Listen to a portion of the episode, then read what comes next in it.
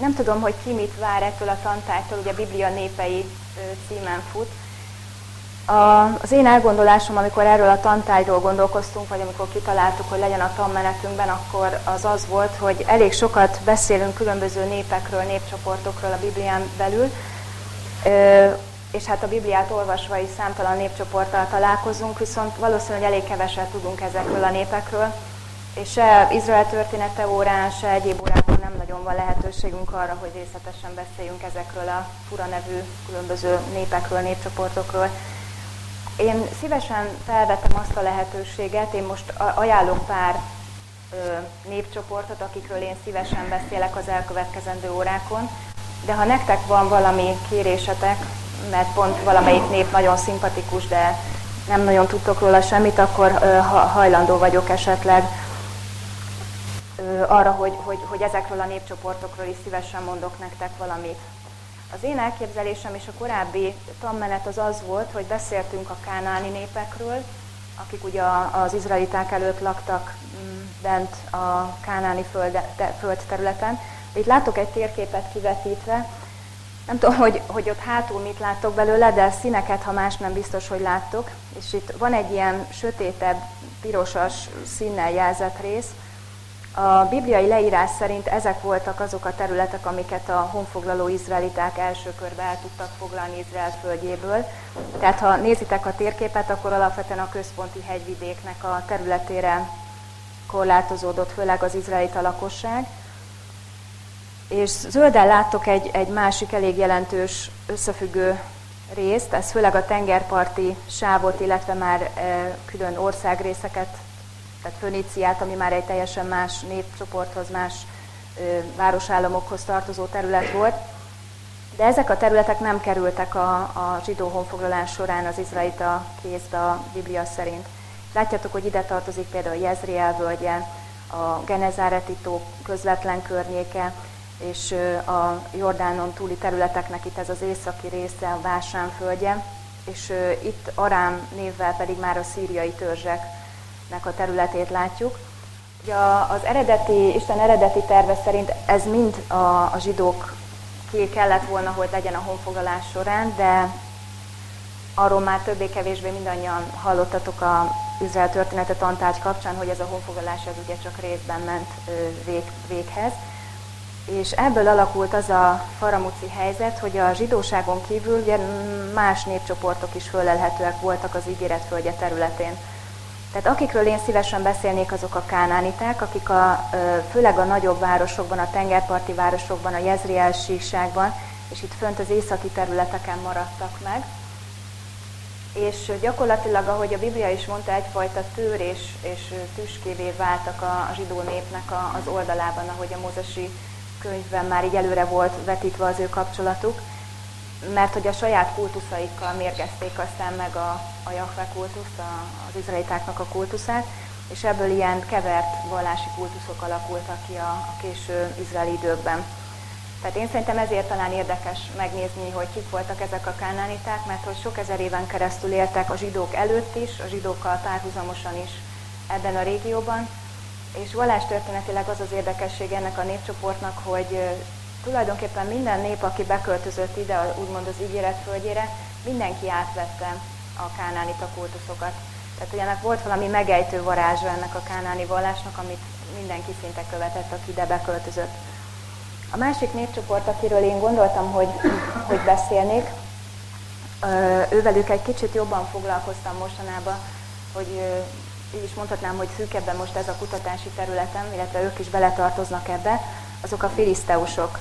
A filiszteusok is az izraeli területeknek a szomszédságában laktak, kicsit följebb, mert én sem látok ebből a szögből, de gyakorlatilag itt a partvidéknek ez a déli középső területei, és egy kicsit befele is látjátok, hogy benyúlt az izraeli területekbe is az ő, ő szállásterületük. Ők is Izraelnek a, a, az ellenségei közé tartoztak, és főleg a bírák korában egészen mm, Dávid koráig elég sok háborúságot jegyez fel a Biblia velük kapcsolatban.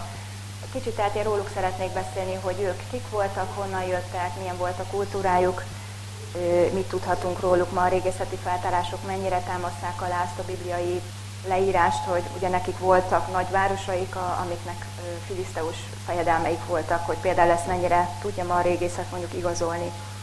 Aztán akikre még én gondoltam, akikről ö, talán kevesebbet tudunk, azok a különböző szíriai népek, ugye ők laknak itt az Arám jelzésű területen, és ha emlékeztek rá Izrael történetéből, itt gondot, gondot okozott, emlékszem órán is valaki kérdezte, hogy, hogy próbáljuk meg elkülöníteni a szíreket és az asszírek, a asszírokat, hogy az most ugyanaz vagy nem ugyanaz a két népcsoport. És hát ugye semmiképpen nem ugyanaz. Az asszírokról, babiloniakról elméletben tanultunk többet ugye az Izrael történetet a tantárgy kapcsán, a szírekről viszont szinte semmit, tehát hogy én szívesen beszélek róluk. És nekem még egy ötletem lenne, hát illetve ami adná magát, mert hogy ők is kortás népcsoport, őrülök egy picit talán kevesebbet beszél a Biblia, de azért megvannak a kapcsolódási pontok, és ezek a föníciaiak, akik az izraeli törsterületektől északra, főleg a tengerparti sávban laktak, viszont elég hosszú időn keresztül együtt lakván az izraelitákkal egyre délebbre, tehát szinte a filiszteusokkal összefolyva voltak a szállás területeik. Tehát Fönícia sem egy teljes, tehát ne úgy képzeljétek, hogy egy olyan ország volt, mint Magyarország, ami ugye egy zárt államalakulat, hanem kisebb-nagyobb városállamokból állt, városállamok szövetsége volt igazából valamilyen szinten Fönícia, és hát ahogy éppen sikerült hódítaniuk, egészen déli területekig el tudtak jutni, főleg a tengerpart érdekelte őket, mert nagy hajós nép voltak. A föníciakkal kapcsolatban még én azt tartom érdekesnek, hogy Ezékiel könyvében van egy nagyon érdekes profécia Tűrosz városáról, ami az egyik legnagyobb föníciai város volt a tengerparton, itt látjátok, és van egy jövendőlés, hogy hogyan fog elpusztulni Týrosznak a városa, és hogy ez hogyan teljesedett be a történelemben, mert hogy, mert hogy valóban beteljesedett Týrosznak a sorsa. Tehát én erről a négy népcsoportról gondoltam beszélni majd az elkövetkezendő órákon, de még egyszer mondom, hogy nagyon nyitott vagyok, hogyha nektek van bármi kérdésetek, mert hogy a transzjordániai területek népeiről is lehetne ugye beszélni, mert hogy a, a zsidók a rokon népek a, az edomiták, a moabiták és az ammoniták, akik itt egymás alatt fölött éltek a transzjordániai területeken, őróluk is elég keveset tudunk, azt hiszem, de nem tudom, hogy ők mennyiben érdeklik a jelenlévő hallgatóságot. Tehát, hogyha valakinek van javaslata, akkor akár egy kis szetlére írja föl így óra közben, és akkor óra végén hozzátok ide. Tehát mondhatnám azt, hogy demokratikus népszavazást tartunk, tehát hogyha valakikről többen szeretnétek hallani valamelyik népcsoportról, akkor, akkor, akkor változtathatunk a tanmenetem. Ami még így első órán érdekes lehet nyilván mindenki számára az az, hogy a vizsga hogyan fog történni. Az eddigi gyakorlat az volt, hogy egy beadandó dolgozatot kértem a hallgatóktól, ezt bármikor el lehet készíteni a fél év folyamán, tehát nem muszáj megvárni vele a fél évnek a végét. Hogy ennek mi legyen a tartalma és a, a formája, ezen sokat gondolkoztam, de még nem jutottam a végére, tehát hogyha nem haragszatok meg, akkor még egy kicsit vajudnék rajta. A lényeg az, hogy nem lesz túl hosszú, tehát egy 5-10 oldalas, otthon elkészíthető dolgozat lesz, az eddigi gyakorlat az volt, de igazából ezt úgy érzem, hogy nem igazán sikerült jól, hogy egy-egy népcsoportról, amiről közösen tanultunk, arról kértem, hogy önállóan otthon írjatok egy dolgozatot. Ami önmagában nagyon jól hangzik, csak úgy érzem, hogy kevés a, a ti önálló kutatási lehetőségetek ebben az esetben, hiszen a legtöbben azt tettétek, hogy amit órán megtanultátok, azt összesítettétek 5-10 oldalban.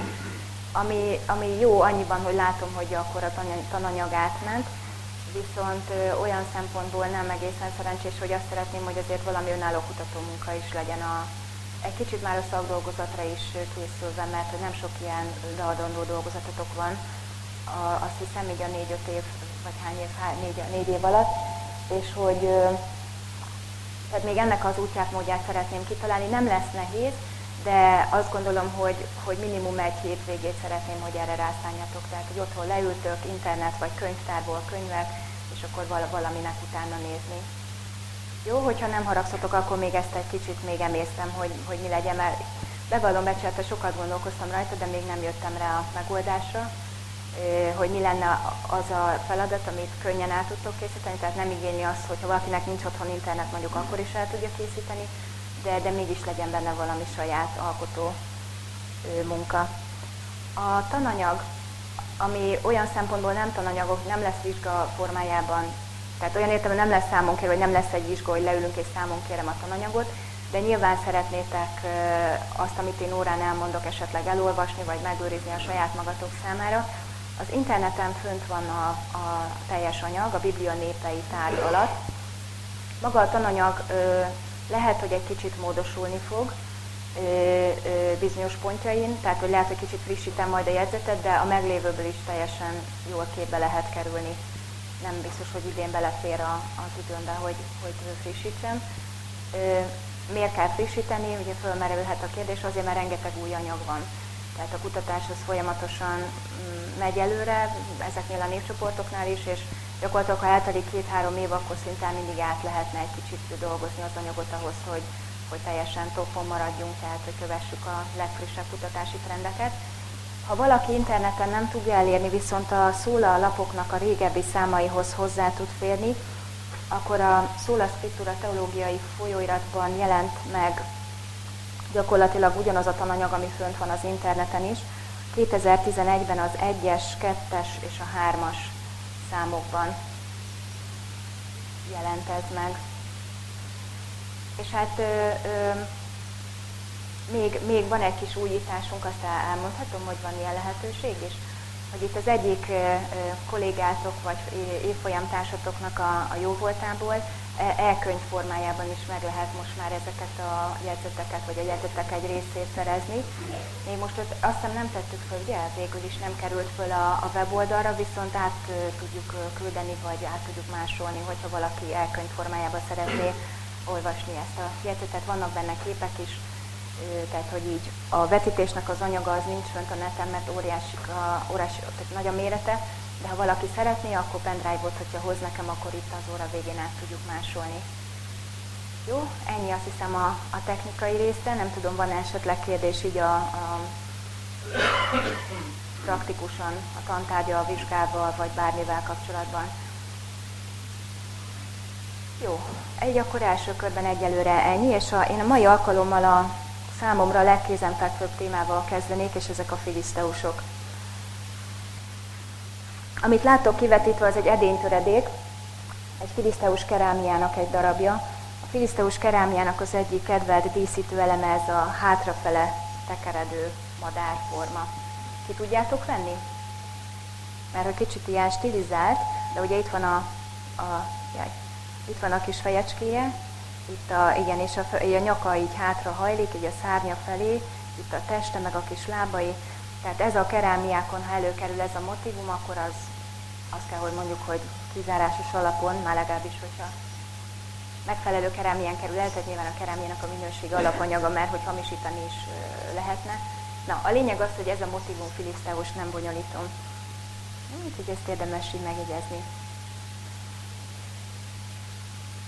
A filiszteusoknak több mint 250 említése van a Biblián belül.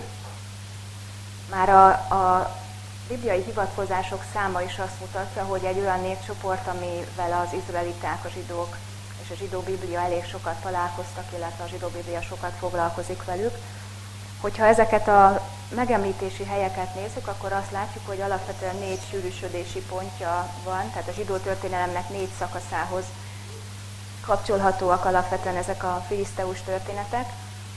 Nem tudom, emlékeztek-e rá, hogy, hogy, hogy melyik izraeli korszakban, vagy melyik a bibliai kortörténetnek melyik korszakában említi először a filiszteusokat a, a Szentírás?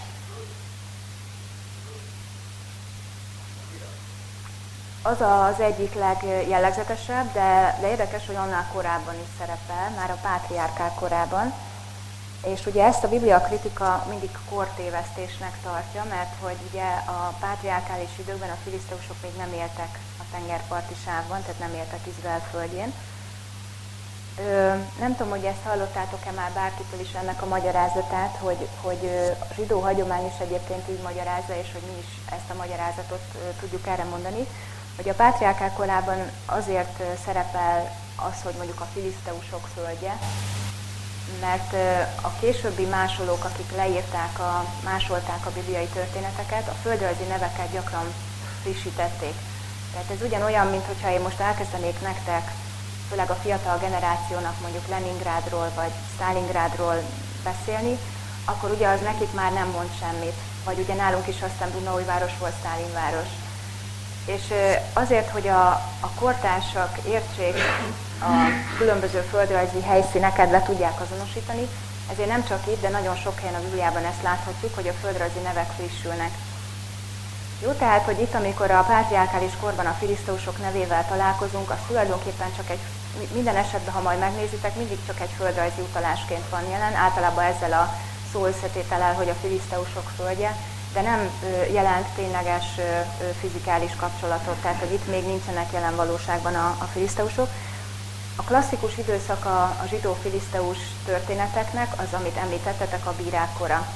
Ugye ekkor gyakorlatilag Izraelnek az egyik legjelentősebb ellensége a filiszteus nép, mert hogy mind a ketten a területüket próbálják növelni, és van egy, egy, egy ütköző zóna, a filiszteusok a tengerpart felől haladnak befele a hegyvidék fele, az izraeliták a hegyvidék felől haladnának kifele a tengerpart fele, és természetesen adódik a konfliktus. A legtöbb ö, ö, győzelem és ugye a filiszteusoknak a végleges legyőzése az kinek a nevéhez köthető? Arra emlékeztek hogy ki volt az, aki végleg le tudta győzni a filiszteusokat? Majdnem, nem Saul, Saul ugye éppen neki még egy nagy veressége van. Így van, Dávid. Ugye Dávid lesz az, akinek sikerül a filiszteus városokat elfoglalni. Olyan szinten, hogy tulajdonképpen a Dávid kor után az Izraelita királyság korában nem hallunk többet a filiszteusokról, tehát hogy már nincs velük gond, lecsendesednek, betagozódnak ők is az izraeli államba. És még egy korszak van, amikor a Biblia kitér a filiszteusokra, de itt is már csak minimálisan, és ez a babiloni fogságnak az ideje. Sőt, a fogság utáni időkben is még találunk utalásokat. Nehémiás könyve tér ki arra, hogy, hogy az asdódi nyelv még létezik. Asdód egy filiszteus város volt, az asdódi nyelv minden bizonyal arra utal, hogy volt egy nyelvjárás, egy filiszteus nyelvjárás, ami még a babiloni fogság utáni időkben is ö, fennmaradt. Egyébként úgy tűnik, hogy amikor a babiloniak ö, elfoglalták Izraelnek, meg Júdának a területét, akkor ők is, és aztán a babilonit követő fennhatóságok, tehát a perzsa és a helenista uralkodók is a filiszteus területeket mindig különállóként kezelték, és Filisztea néven futott ugye nagyon sokáig ez a terület. Magyarul tudtak arról, hogy ők, ők nem, nem zsidók, akik azon a területen éltek, és mindig külön tartományként kezelték. És talán még annyi ö, érdekesség, bár erről talán már szintén hallhattatok, hogy Palesztinának a neve az ugye szintén a filiszteus névből ered, és ez egy ilyen tudatos, ö, hát hogy mondjam, fricska volt, amit a, a rómaiak ö, próbáltak tenni a zsidókkal. Ugye a rómaiak sokat próbáltak, próbálták azt, hogy a zsidókat valahogy bele, beletörjék abba a vallási rendszerbe, meg abba a vallás államrendszerbe, ami az egész római birodalomon belül jelen volt, magyarul a császár kultusz, illetve a különböző isteneknek, római isteneknek a kultusza, és ez a zsidóknál, ezek a zsidókon nem tudták keresztül venni. Tehát bárhányszor bármelyik császár kísérletet tett arra, hogy hogy valamelyik római istennek a kultuszát, akár épp a Jeruzsálemi templomban megpróbálja fölállítani, akkor mindig fölállítottak a zsidók, és mindig nagy háborúk lettek belőle. És a legutolsó ilyen nagy háború az a 130-as években volt a Barkóba háború. Most ebben nem akarok nagyon részletesen belemenni, mert csak a, annak kapcsán kap, hoznám ide a történetet, hogy Hadrianus császár volt az, aki miután a Barkóba felkelést leverte, akkor rengeteg ilyen, ilyen büntető intézkedést hozott a zsidókkal szemben.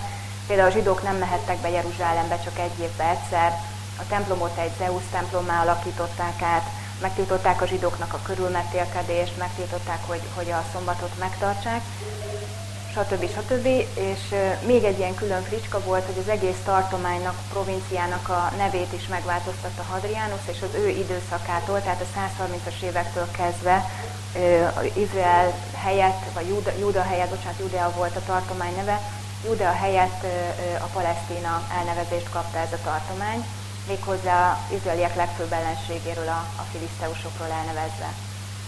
Tehát a Palesztina az innen datálódik, és a mai palesztinok, akik ugye Izrael földjén élnek, nekik csak annyi közük van ehhez az egész történethez, hogy ők ugye beköltöztek a későbbi ö, időkben hát volt ugye már olyan arab népesség, akik már korábban is kicsit talán hátrán, laktak -e ezen a területen, és hogy ez az arab népesség, akik aztán ugye később arapódítások történtek az úgymond Szentföldön, ők, ő, ő rájuk ráragadt ez a név. Tehát, hogy mivel ők Palesztina tartomány területén élő arabok voltak, ezért egy idő után elkezdték őket palesztinoknak nevezni. Jó, mert általában ez is kérdésként felszokott merülni, hogy a mai palesztinoknak mi a köze, vagy mennyiben van köze a bibliai időknek a, a, a Szent Földjéhez, vagy egyáltalán Palesztina földjéhez. Jó, és akkor még csak annyit emeltem ki, hogy ha nézzük a bibliai leírásokat, akkor a filiszteusok úgymond egy ilyen az ellenség ar- arhetipusaként, tehát őstipusaként jelennek meg.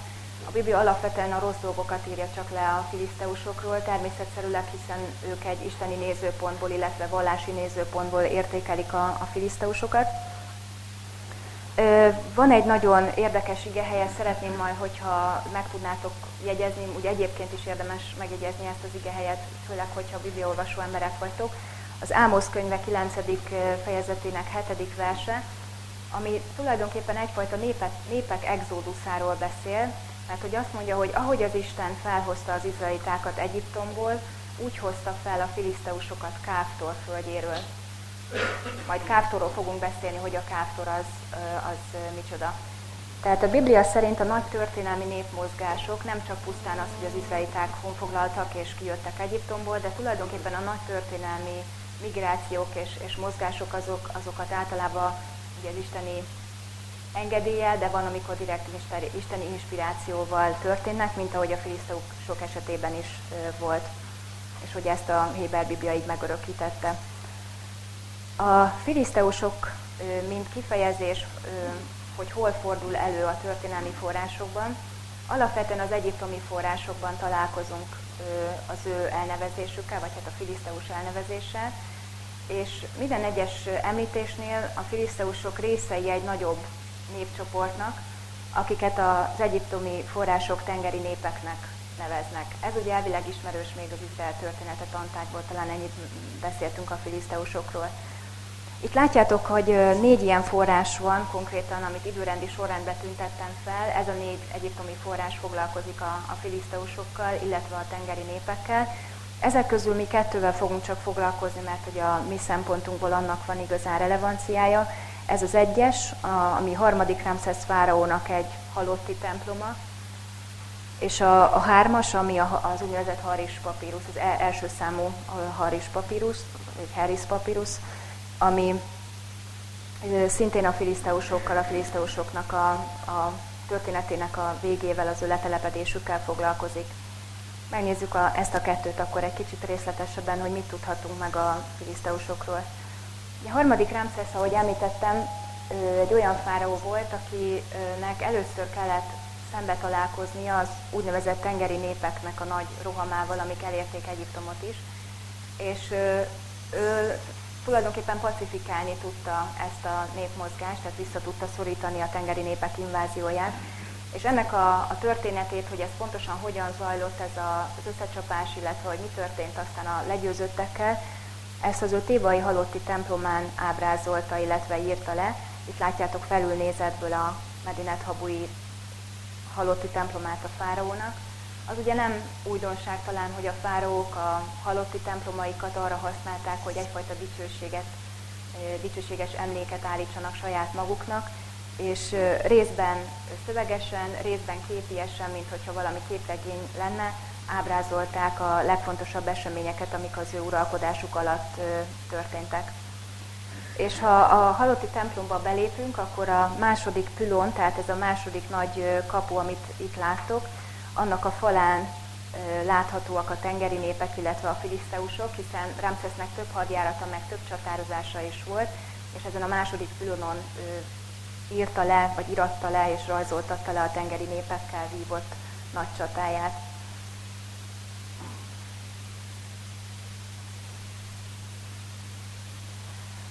Itt látjuk magát a szöveget, illetve a szövegnek egy részét, hogy hogyan is indult el a tengeri népeknek ez a bizonyos inváziója. Ami az idegen országokat illeti, ezek mind összeesküvés szőttek a szigeteiken. Ezek a népek mind egyszerre szálltak hadba és léptek akcióba. Nem volt ország, amely ellen tudott volna állni fegyvereiknek.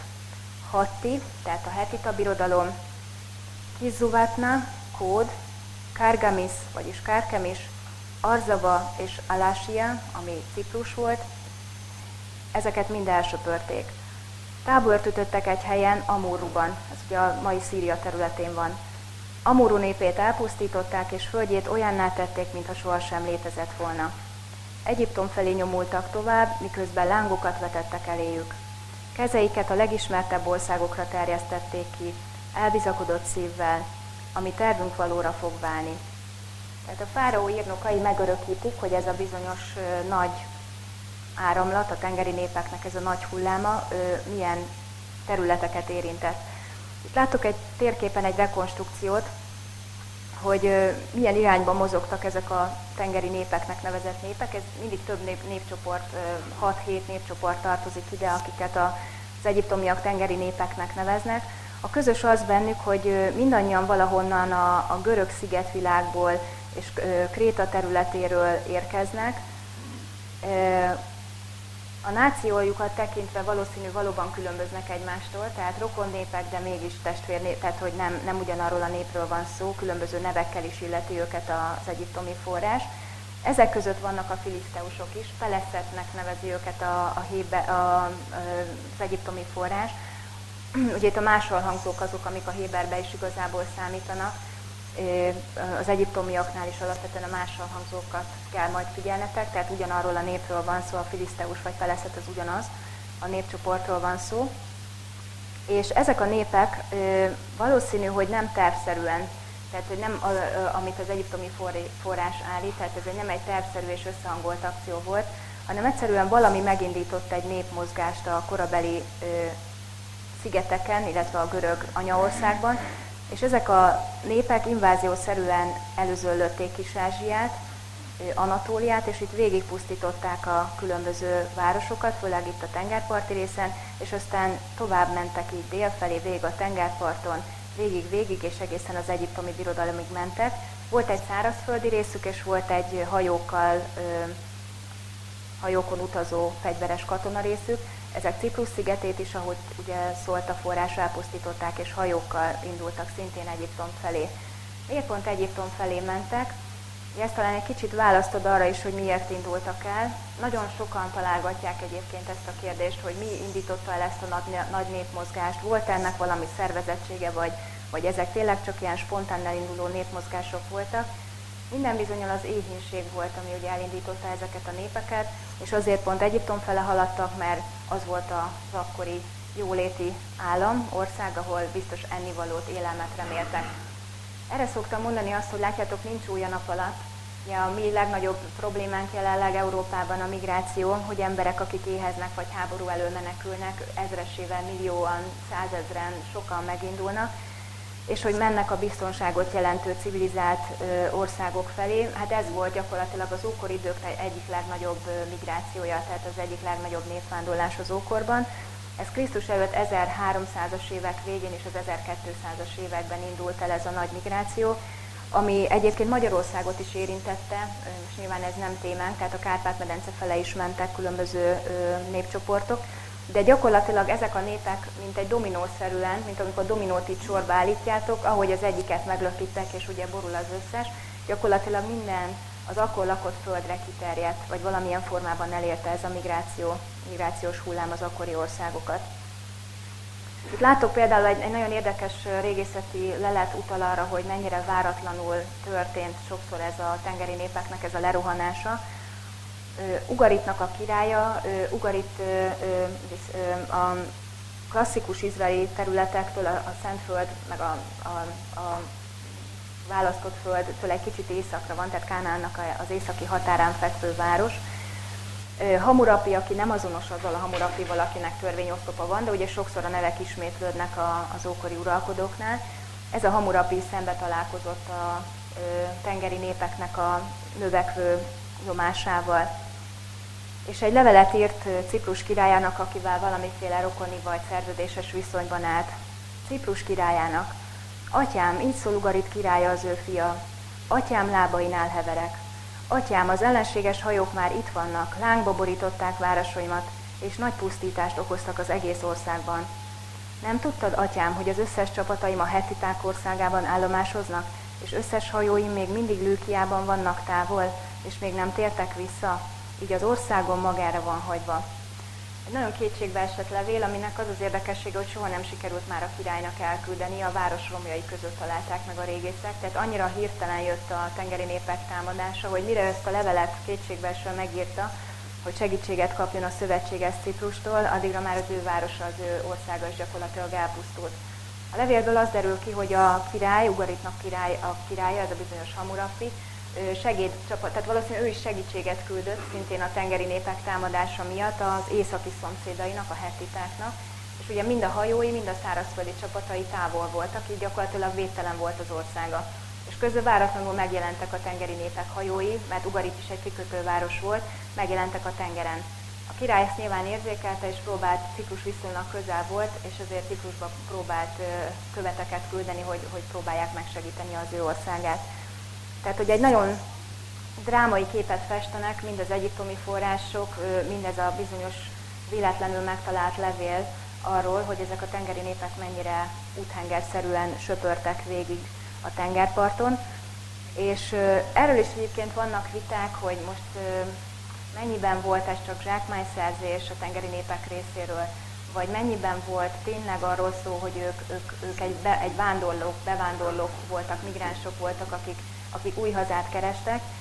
Én az utóbbi fele hajlok, mert hogy a, az egyiptomi ábrázolásokon több helyen is úgy jelennek meg a filiszteusok is, illetve a tengeri népek is, hogy ugye egy részük hajón érkezik, ezek főleg a férfiak, viszont egy jó részük szekereken jön, ilyen ökrös szekereken, és a szekereken rajta van az ő holmiuk, rajta van nagyon sokszor a gyerekeik, asszonyaik, akiket férfiak kísérnek, de láthatólag ők, ők hát nem tehát nem egy háborúra felkészített társaság, hanem a hajókon lévő fegyveres katonáknak a családtagjai, akiket szintén hoznak magukkal.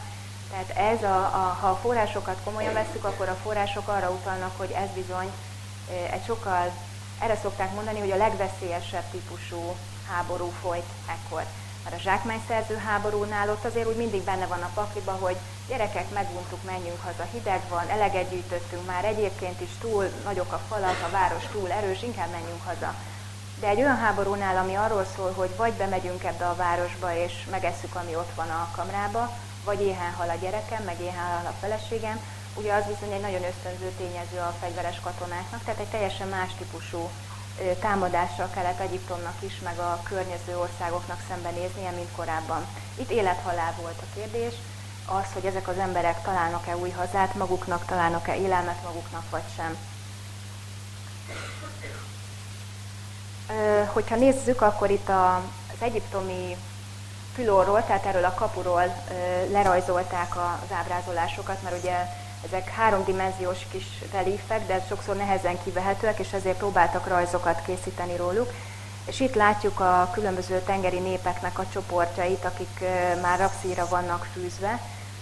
Azt gondolom, hogy ez nem meglepő, mert ezt Izrael történetéből is tanultuk, hogy ugye a fárónak sikerül megállítani a tengeri népek előrenyomulását, szárazföldön is és, és tengeren is legyőzi a, a csapataikat nagyon ügyes csát alkalmaz, becsalja a tengeri népeknek a hajóit egy olyan helyre, ahol nem fúj a szél, és a kis hajók nem tudnak manőverezni, mert nem tudják kihasználni, a, ugye nem tudnak evezőkkel olyan gyorsan manőverezni.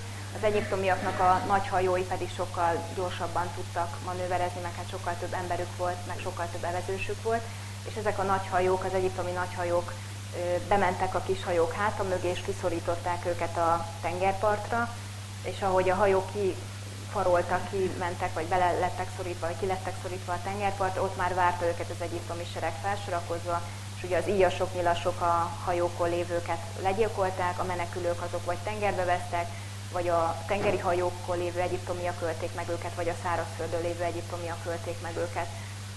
Tehát így sikerült a fárónak győzelmet aratnia, és akkor itt már a rapszíra fűzött, mert hát voltak túlélők, foglyokat látjuk, név szerint megemlíti a forrása sekeleseket, a denyeneket, a peleszeteket, ugye ők a mi kis filiszteusaink, a tjekerek és a veszeszek. Na most őróluk is, ha hiszitek, hanem rengeteg, tehát hogy itt ma már be lehet nagyjából azonosítani mindegyiküket, hogy, hogy, hogy kik voltak ők. Most én ebben nem mennék bele, de a jegyzetben azt hiszem, hogy beleírogattam, hogy melyik törzset mivel vagy kikkel lehet azonosítani. A mi számunkban ugye a filiszteusok a legérdekesebbek, akiket szintén itt a legyőzöttek között ábrázol. Viszont egy újabb kutatási eredmény, hogy, hogy még én is így írtam korábban, mert ez volt az általános, hogy a filiszteusok egészen biztosan, hogy ők, ez a legalsó regiszteren látható ilyen tollas fejű figurák.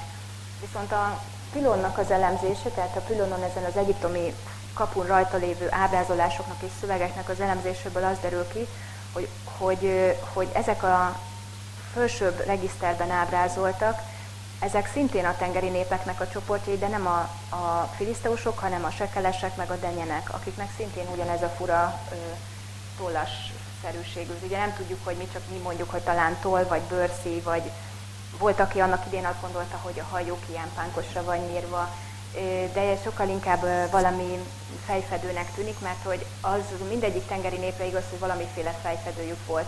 Volt, akinek ilyen szarvacskás, tudjátok, mint hogy a vikingeket is szokták ábrázolni, olyan fejfedőjük volt. Volt, akinek csak sima, és ilyen egy ilyen kis valami jött ki, ilyen kis szárszerűség a, a sisakjából. Tehát valami sisakféle. Viszont a, akikről konkrétan, itt látjuk egyébként magát ezt a csata jelenetet, hogy, hogy szorították ki a nagy egyiptomi hajók a kicsi tengeri népek hajóit, és hogy itt a szárazföldön, hogy várták őket az egyiptomi szárazföldi katonák. Igazából egyetlen egy biztos filiszteus ábrázolás van, amit most már itt sikerült kifejteni így ebből a sok egyiptomi hieroglifa leírásból, és ez ő. Neki pedig egy ilyen kis kalapszerű van a fején. Ő egy filiszteus vezér, akit éppen legyőztek, és a fogságba hurcolnak az egyiptomiak. Tehát ez csak annyiban érdekes, hogy a filiszteusoknak az ábrázolása nem egészen ö, egyértelmű. Ez valószínű azzal is magyarázható, hogy az egyiptomiak számára ők azért összefolytak. Tehát nekik, ö, mint ahogy mi is talán nehezen tennénk különbséget egy szír, vagy egy afgán, vagy egy mit tudom, mondjuk nyilván egy, egy ázsiai bevándorlót meg tudunk különböztetni egy afrikaitól, vagy egy, vagy egy ö, arabtól, de mondjuk az arab népek között mi sem tudnánk nagyon különbséget tenni. Valószínű, hogy az egyiptomiaknak is összefolytak ezek a tengeri népek, és és nem feltétlen etnikum jelző, tehát nem feltétlen 100% hűséggel, pontosággal tudták őket ábrázolni. Itt őt valószínűsíthető, hogy pontosan van ábrázolva, mert ő egy vezér, aki, akit sikerült meghódítani az egyiptomiaknak. Hát különböző elméletek vannak azzal kapcsolatban is, hogy mikor ö, kerültek aztán konkrétan a filiszteusok a, az izraeli területek tőszomszédságába a tengerpartra.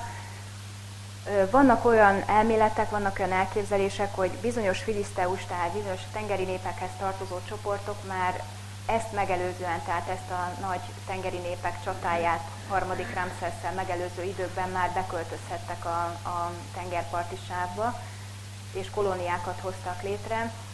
Ezt régészeti leletekkel kapcsolják össze, mert vannak olyan régészeti leletek, amik korábbinak tűnnek, viszont a filiszteusokhoz köthetőek a klasszikus az, amiről mi is beszéltünk eddig, hogy ugye a harmadik Ramszesz miután legyőzi a filiszteusokat, egy részüket betelepíti a, a tengerpartra, és aztán van egy nagyon késői elképzelés, akik azt mondják, hogy hát, hogy nagyon kevéssé tartják azt valószínűleg, hogy, hogy a filiszteusokat a fáraó letelepítette volna, és egy ilyen kvázi veszélyforrásként ott tartotta volna őket a tengerparton, és hogy ez csak jóval később következett be, hogy a filiszteusok oda kerültek Izrael tőszomszédságába, amikor az egyiptomi birodalom már kicsit meghanyatlott, és ezért a filiszteusoknak volt annyi erejük, hogy ők maguk telepettek le a saját szabad akaratukból ezekre a jó kis helyekre ott a tengerparton.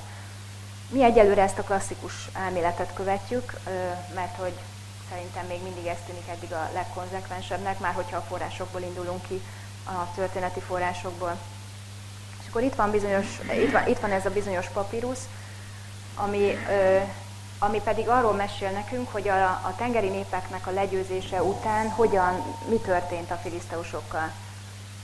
Ezt egyébként olvashatjátok, nem tudom mennyire ismeritek ezt az ókori történelemhez, nagyon ajánlom kiegészítő olvasmányként, az ókori keleti történeti kresztomátia. Így hallottatok már róla? Ókori keleti történeti kresztomátia, a mi könyvtárunkban is megvan, Gyakorlatilag magyar nyelvre, amit eddig lefordítottak ókori közel-keleti forrást, az, az ott meg van összegyűjtve. Tehát magyar nyelven lehet olvasni, mert ugye nagyon kevés forrás van, amit magyar nyelven tudtok olvasni. Angolul egyébként nagyon sok minden van. Van például a livius.org nevezetű oldal, ahol angol nyelven rengeteg ókori forrás le van fordítva.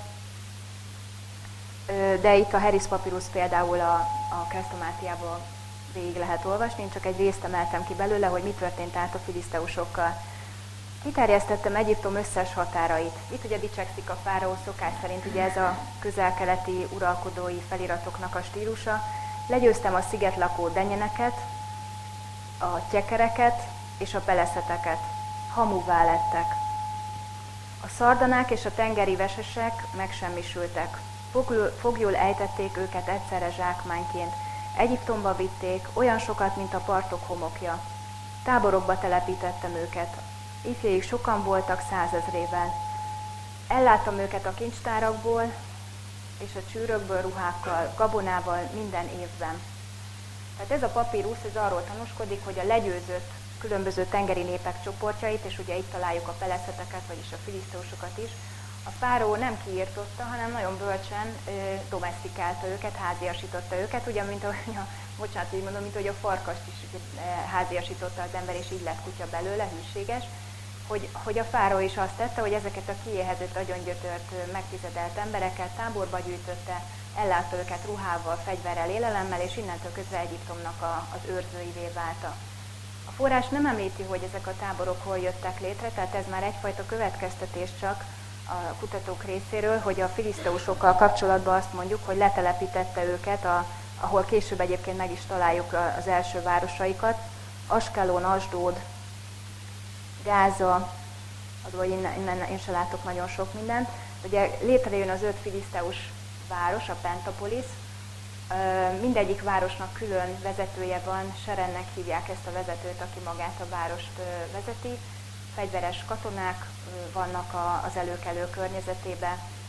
Külpolitikájukban, politikájukban alapvetően ugye Egyiptomtól függenek, de gazdaságilag, és azt, hogy ők hogyan rendezik a saját kis életüket itt a kánáni területeken belül, hogy ők most hódítanak több területet vagy nem, azt a fáraó rájuk bízza.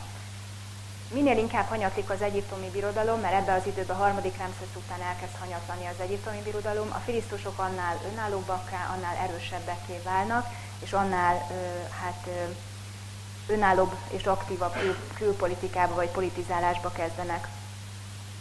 Még egy érdekes kérdés van, hogy honnan jöttek a filiszteusok. Gyakorlatilag négy elmélet vagy négy ilyen elképzelés van arra nézve, hogy, hogy ők honnan származtak.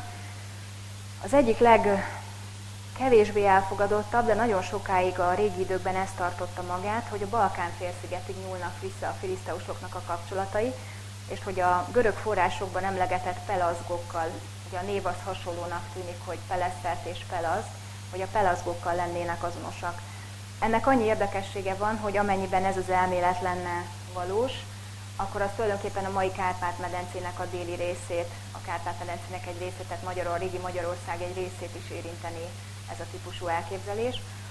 Amit régészetileg igazolhatunk, vagy ami érdekesség, de szerintem nem kell meglepődni a bronzkor időben, ez így, tehát a bronzkorban járunk, régészeti kultúrákat tekintve, és hogy kimutatható, hogy vannak olyan filiszteus fegyverek, ékszerek, amiknek a párhuzamait még a Kárpát-medencében is megtaláljuk. Tehát ugyanolyan típusú kardok, karperecek kerülnek elő, mint ami mondjuk az, az égeikumban, tehát a görög szigetvilágban, meg Görögországban is jelen van, de ugyanez megvan Anatóliában, Kis-Ázsiában és akár éppen az izraeli, tehát a szentföldi területeken is. Tehát ekkor van egy óriási népmozgás, ami a Kárpát-medencét összeköti egészen a, a kis-ázsiai területekkel. De ez a bronzkorban több időszakban is volt így, ez önmagában még nem jelenti azt, hogy egészen onnan indult volna ez a, ez a népmozgás. A másik, a, ami a, ö, általában az izraeli régészek által legelfogadottabb nézet, hogy a filiszteusok eredetüket tekintve a mai Görögország, illetve Kréta szigetéről származnak. Ennek az elméletnek az az érdekessége még, hogy a Biblia is ezt mondja egyébként, mert hogy ugye a Biblia azt mondta a filiszteusokról, hogy Isten hozta föl őket Káftorról. És a Káftort a különböző leírások alapján, a későbbi leírások alapján, mert hogy ez a név sokáig benne volt a, a historiográfiába, tehát a történetírásba, és ezt Kréta szigetével szokták azonosítaniuk klasszikusan. Tehát, hogy erről a szigetről származtak volna a filiszteusok, ezt a mai izraeli régészeknek a nagy része így gondolja. A modern kutatások természetesen nem elégeznek meg ilyen egyszerű válaszokkal. Megvan az oka, hogy, hogy miért, majd egy, lesz rá idő, egy picit beszélek még erről, de erről most inkább nem is beszélek, hanem mert ez tartja magát még igazából, a modern kutatások erre felel kezdenek hát, alakulni, hogy a filiszteusoknak az anyagi kultúrája és a Ciprus anyagi kultúrája között van nagyon sok párhuzam, és ezért azt gondolják, hogy a filiszteusoknak az eredeti hazája a Ciprus szigete lehetett. Ugye maguk a tengeri népek, ahogy mondtam is, annyi biztos, hogy valahonnan a görög szigetvilágból, vagy az anyaországból, Görögországból, Krétáról indultak, tehát elvileg ez is még belefér a, az elképzelésbe. És ők azt mondják, már hogy ezek a kutatók azt mondják, hogy, hogy a, a filiszteusok Ciprus szigetéről csatlakoztak ehhez a tengeri népmozgáshoz, és így özöllötték el a, hát a tengerparti területeket, Kis-Ázsiának a tengerparti részeit, és Anatóliának a délkeleti részén van még egy, egy ilyen csomósodása ezeknek a régészeti leleteknek. És ez lehet egy kicsit fárasztónak vagy unalmasnak tűnik, Ugye azért érdekes ez a kérdés, legalábbis a régészek számára, hogy nyomon tudjuk követni, hogy egy kultúra honnan indult, vajon miért indult el, aztán hova ment, és ezt leginkább a, a tárgyi leletek alapján, ha nincs írott forrásunk, és ugye ez az a korszak, amikor még viszonylag kevés írott forrásunk van, akkor csak úgy tudunk elindulni, mint a, mindig azt szoktam mondani, hogy a régészet olyan, mint egy nyomozás. Csak mi a múltban végezzük a nyomozást, tárgyakból tudunk elindulni, amit megtalálunk a múltban, és ezeket a tárgyakat próbáljuk értelmezni, illetve megtalálni a kapcsolódási pontokat.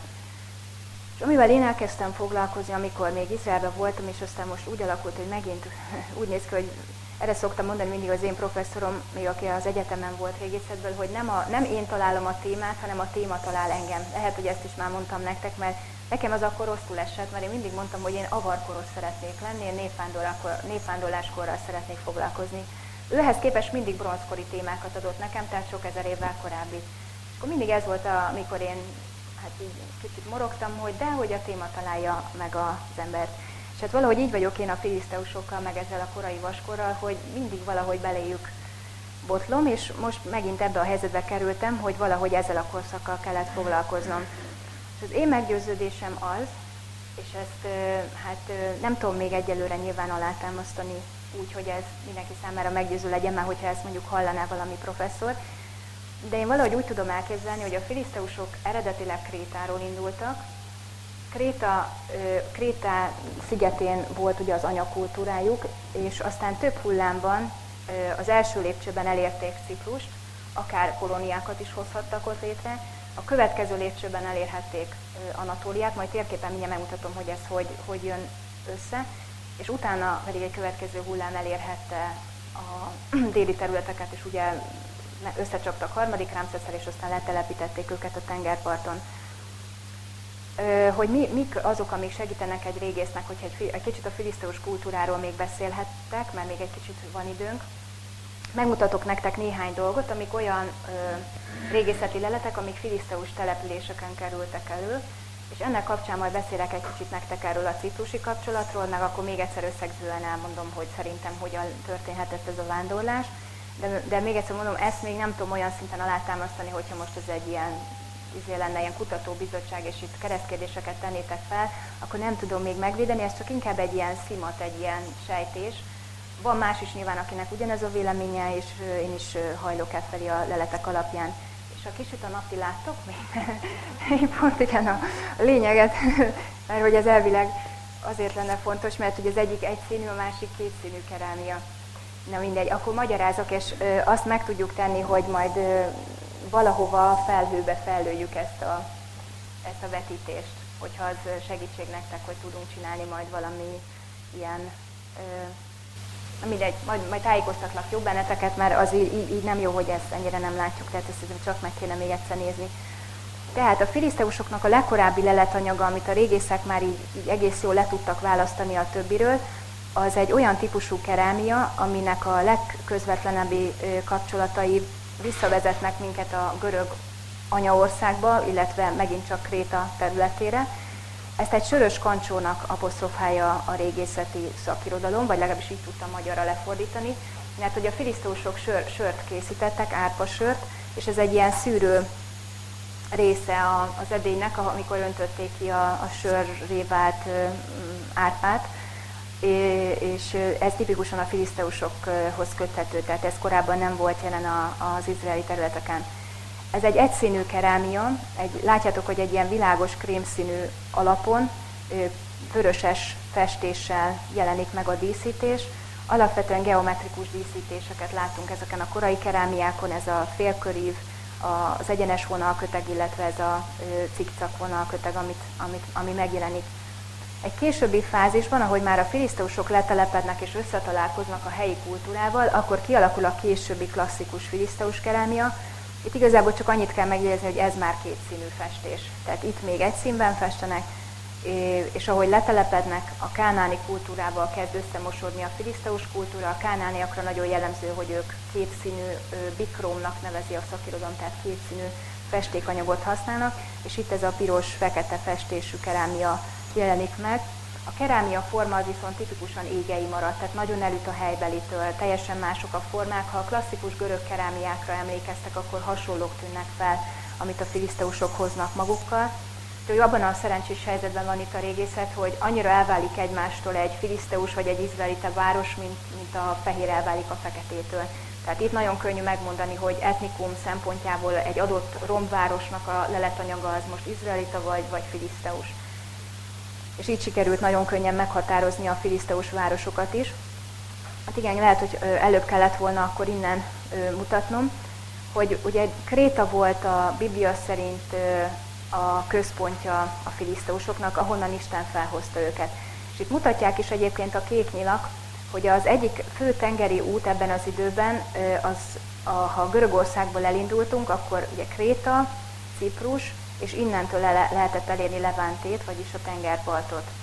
Tehát ez egy bevett ö, korabeli hajózási út volt, ugye nem össze-vissza hajóztak a tengeren, a régi népek sem, hanem megvoltak ugyanúgy, mint ahogy a repülőknek megvan a légi folyosója, meg a hajóknak is ugye megvan az útja, ez a régi időkben is megvolt, és igyekeztek vagy a szárazföldnek a mentén hajózni, hogy ha valami baj van, akkor elérjék a szárazföldet, vagy szigettől szigetig, hogyha keresztül kellett vágni mondjuk itt a tengeren. Tehát, hogy igazából, ha azt mondjuk, hogy a filiszteus leletanyagban kimutatható a, a görög, ami ugye itt a Kréta szigeten gyakorlatilag egy, egy görög kultúrának egy változata volt, és kimutatható a ciprusi, azt én szerintem ezzel lehet leginkább magyarázni, hogy, hogy nem biztos, hogy egy időben, tehát valószínűleg ez egy hosszabb folyamat volt, hogy megromlottak a körülményeik az itt élőknek, ezért hajóra szálltak, lehet, hogy több hullám is volt, mint ahogy a mai migrációs megy hogy nem mindenki megy egy családból, hanem először elmegy valaki, hogyha ő azt mondja, hogy itt nagyon jó lenni, akkor ugye a család többi része is jön, akkor a sógor is jön, akkor a barátom is jön. És így megindult a vándorlás, Ciprusról jöttek létre kolóniák, és aztán Ciprusból indult tovább ez a vándorlás, vagy hát itt már nem volt feltétlen békés a vándorlás, de akkor már az egész térség egy, egy nagyon zűrzavaros időt élt át, és ugye tudjuk Ciprusról, ugye olvastunk róla korábban, hogy Ciprust is elpusztították. Tehát lehet, hogy a filisztósok is csak azért indultak el, mert őket is kilökték azok, akik éppen arra jártak a tengeri népek hajóival. Jó, és akkor igazából ami a legkorábbi filiszteus leletanyagba tetten érhető, az nagyon olyan, tehát sok olyan lelet van, ami Ciprushoz köti valóban ezt a kultúrát. Például az egyik legkézenfekvőbb és nagyon nyilvánvaló, ezek Ciprusról előkerült leletek, és látjátok, ugyanez a kis tollas bokrétás fejfedője van, egy ilyen harci baltával felszerelt, megint csak ez a rövid szoknyás, tehát gyakorlatilag mintha az egyiptomi ábrázolásokon, amiket láttunk tengeri népeket, ők lennének lerajzolva, csak nem egyiptomiak által, hanem a ciprusiak által. Ez egy pecsételő, és azon van ez a harci figura, ez pedig valamilyen kis ládácskának egy csontból készült fedele, amin szintén ugyanez a filiszteusnak akár apostrofálható, vagy legalábbis valami tengeri népes figurának értelmezhető kis alak. Tehát ez mindenképpen egy érdekes kapocs ciklus és a filiszteusok között. Nem tudom, hogy ezt így hátulról látjátok-e, de szerintetek ez mi? amennyiben látjátok, vagy, vagy ez mi. Ilyeneket találunk mi régészek, és sokszor könnyű, sokszor meg baromi nehéz megmondani valamiről, hogy mi a ló le- lehetett, mire használták annak idején. És például ez egy olyan dolog, ami, amit egyébként mai napig is használnak bizonyos egyszerű törzsek, ezért könnyű volt behatározni, vagy meghatározni. Nem, de jó, egyébként akár az is lehetne ilyen. Ö, nem. Agy, agy, agy, egyébként ez is jó, mert a formája hasonló, csak ezek agyagból vannak. Ugye az ölőkövek azok kőből vannak, ezek agyagból vannak, lyukas a közepük, az már úgy egész jó. Igen. A szövőszék abban az időben, annak a nehezékei, a fonal nehezékei voltak. Ez a típusú vertikálisnak nevezett szövőszék, ez a filisztósokkal jön be ide a tengerparti területekre, tehát ide Palesztina területére, és a legközvetlenebbi párhuzamai ennek a formájú ö, kis szövők nehezéknek Cipruson vannak. Ez egyébként szintén nem olyan bonyolult, ez egy nagy-nagy kerek, ö, külső térben, tehát házon kívül található sütő alkalmatosság, kemence tulajdonképpen. Igen, igen, igen,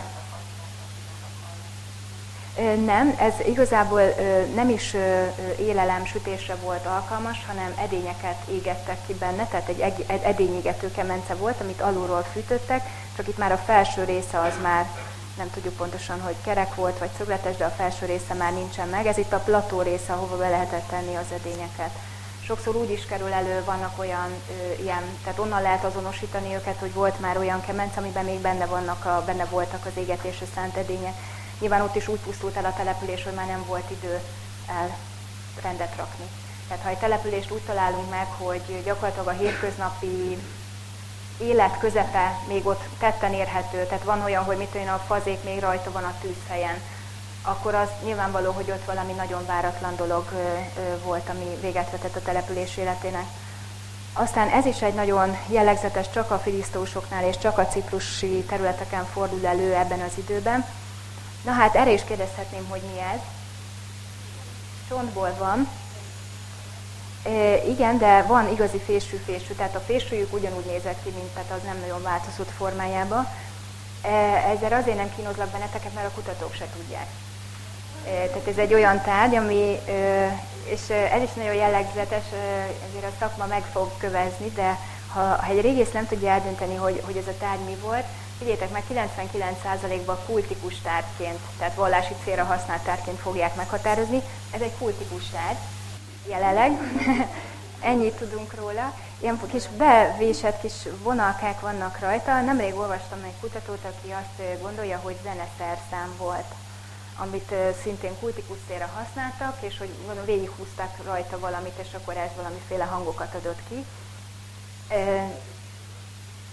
Igen, a mérnök ember megszólalt lehetne, nem tudom.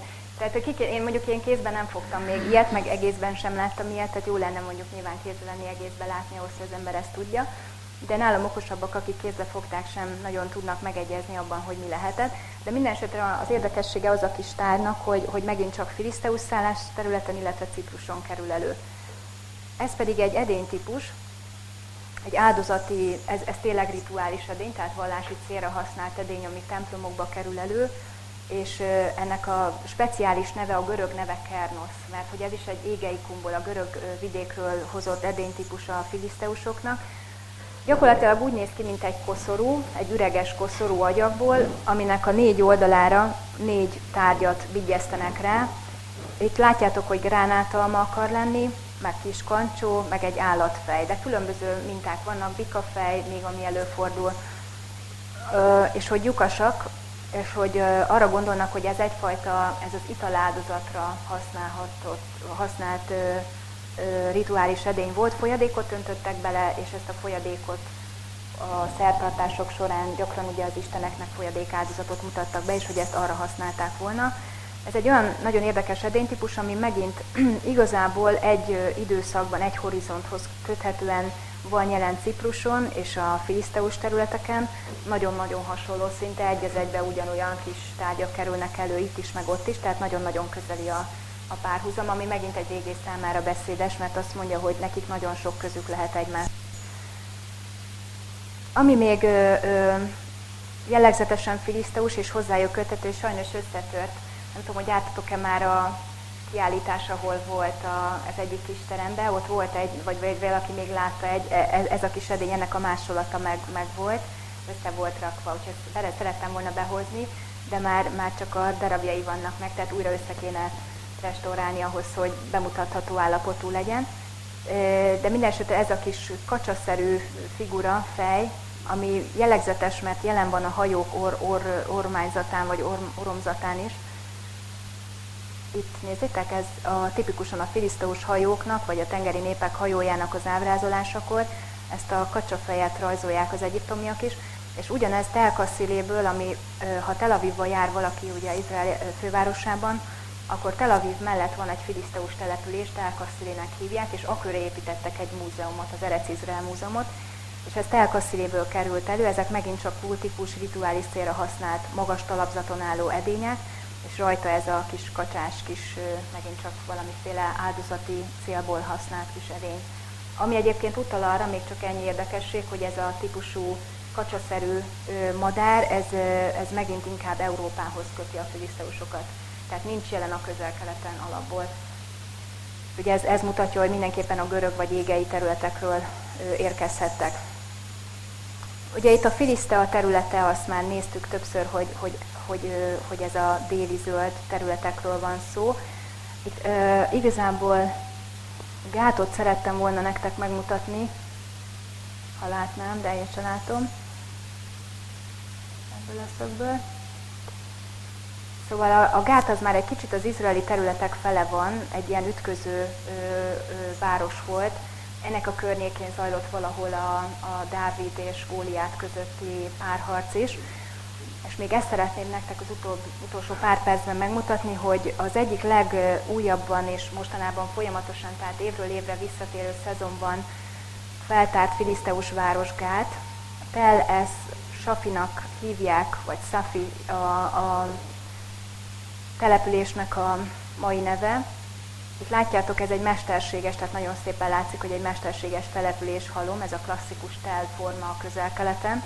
Egy 40-46 hektáros városról van szó, amelyet izraeli régészek tárnak föl, és innen nagyon sok érdekesség került elő, de a legérdekesebb a, ez a bizonyos Góliát felirat, Erről is olvashattatok már a valamelyik szólalapban, itt most csak így emlékeztetnélek inkább benneteket rá, mert szerintem a Izrael története jegyzetbe is benne van, hogy ebből a városból került elő egy olyan cseréptöredék, amin Góliátnak a neve olvasható, és az ásató régész Áron Meir nyilatkozta ezt a újságoknak, hogy ugyan nem, ugyan nem találtam még rá Góliát csontvázára egy lukkal a homlokán, minden esetre ez az első hiteles régészeti bizonyíték, amely vele kapcsolatban egykori filiszteus területről származik. Egyébként két felirat is van, ma már tudjuk, itt ebből a városból, mind a kettő egy góliát nemzetségre, egy góliát sarádra utal, akik a városban valószínű, hogy valamiféle előkelő pozíciót tölthettek be. És az érdekessége ugye az, hogy a Biblia is Gát városához kapcsolja Góliátot, hogy Gátból származott. Maga a lelet egyébként későbbi, mint a Dávid Góliát történet, kb. 100 évvel, de az érdekessége mindenképpen az, hogy Góliát nemzetsége létezett Gádban, tehát ezt a régészeti lelet mindenképpen alátámaszza, tehát hogy ilyen értelemben összecseng azzal, amit a, tehát nyilván nem, ezért erre utal a régész is, hogy ő nem tudja prezentálni Góliátot a lyukas homala, vagy lyukas, lyukkal a homlokán, de hogy amit ő tud bizonyosan mondani, az az, hogy a Góliát nemzetség az, az Gádban létezett, és nyilván a Dávid időkben is létezhetett.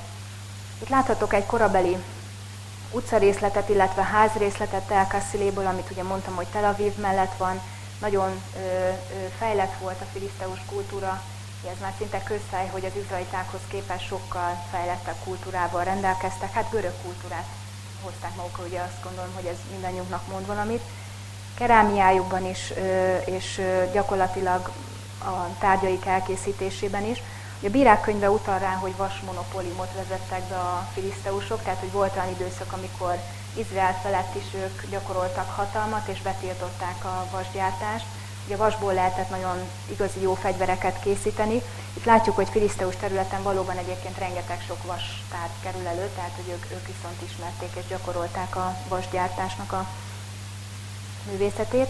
És még ezt szerettem volna nektek megmutatni, hogy Ekronban, ami szintén ugye filiszteus város volt, egy hatalmas gyár került elő, nem tudnám más szóval megmondani, olajat készítettek, olívaolajat készítettek, de valami hektóni mennyiségekben, tehát hogy egy iparág is kiépült, illetve egy egész ipari létesítmény. Ezt is most tárják, tárták föl izraeli régészek, és hát jelzik, hogy egy nagyon fejlett technológiával végezték a filiszteusok a munkát. És hát őt viszont láthattátok, hogyha megint csak, vagy ha majd jártuk, a, van az a kis múzeumos kiállításunk, akkor készítettünk mi is egy ilyen repró másolatot, egy ilyen filiszteus vagy tengeri népekhez köthető szarkofágnak a, a tetejéről, egy az arcformájáról. Az egyiptomiaktól hozták ezt a típusú temetkezési formát, ugyanis a tengeri népek közül tudjuk, hogy sokan már korábban is egyiptomi zsoldban álltak, de ugye a filiszteusok is egyiptomi zsoldban álltak, és ezért az egyiptomi temetkezés mintájára egy ilyen mumiaszerű agyak koporsót készítettek maguknak. Hát embermagasságúnak képzeljétek el, én láttam teljes méretűeket, gyakorlatilag ilyen magasak, ilyen hatalmas szélesek, ugye itt már elfektetve látjuk, egy cső, amiben bele tudták helyezni a, a holtestet, és ezeket aztán beásták a homokba. Ami hát nagyon szemléletes, az maga ez a maszkszerű, ugye az egyiptomi halottaknak az arcára is egy maszkot tettek, ezek közül a Tutankamoné a leghíresebb, és hogy ők hát a maguk szerény módján ők is utánozták ezt a maszkszerűséget. És hogy két típusa is van ezeknek a temetkezéseknek, van, ami viszonylag realisztikusan ábrázolja a halottat, és vannak, amik ilyen nagyon groteszk, ez, ez mondjuk a normálisabb maszk, de vannak ilyen nagyon groteszk, ilyen szinten már olyan, mint egy, mint egy karikatúra, olyan szinten jeleníti meg a, a filisztusoknak az arcát. Azt hiszem, ennyit gondoltam, és nagyjából végére is értünk, ja, még talán ennyi az Isten világuk, hogy ők is átvették a kánáni panteon, tehát a kánáni istenvilágot. A Dágon istenük a hagyomány szerint, de ezt már csak a zsidó hagyomány őrizte meg, hogy halfarkú istenük volt, mert hogy közel voltak a tengerparthoz, és alapvetően vízi életre rendezkedtek be, de maga Dágon, az Isten elnevezése az egy kánáni Isten, aki a gabonának és az esőnek volt Istene és hogy ő neki a kultuszáról olvashatunk a Bibliában, hogy, hogy, hogy a filiszteusok követték. Köszönöm szépen a figyelmet. A csöngetés ugye nem volt, de én nálam most van 11 óra 00. És akkor folytatnánk, ha nincs más, nyugodtan lehet jönni és javasolni, ha nincs más ötlet, akkor én a kánánitákkal folytatnám, mert hogy ők, ők mégiscsak sok ezer éven keresztül itt éltek, és hogy azért viszonylag keveset mondtunk még róluk. Köszönöm szépen a figyelmeteket!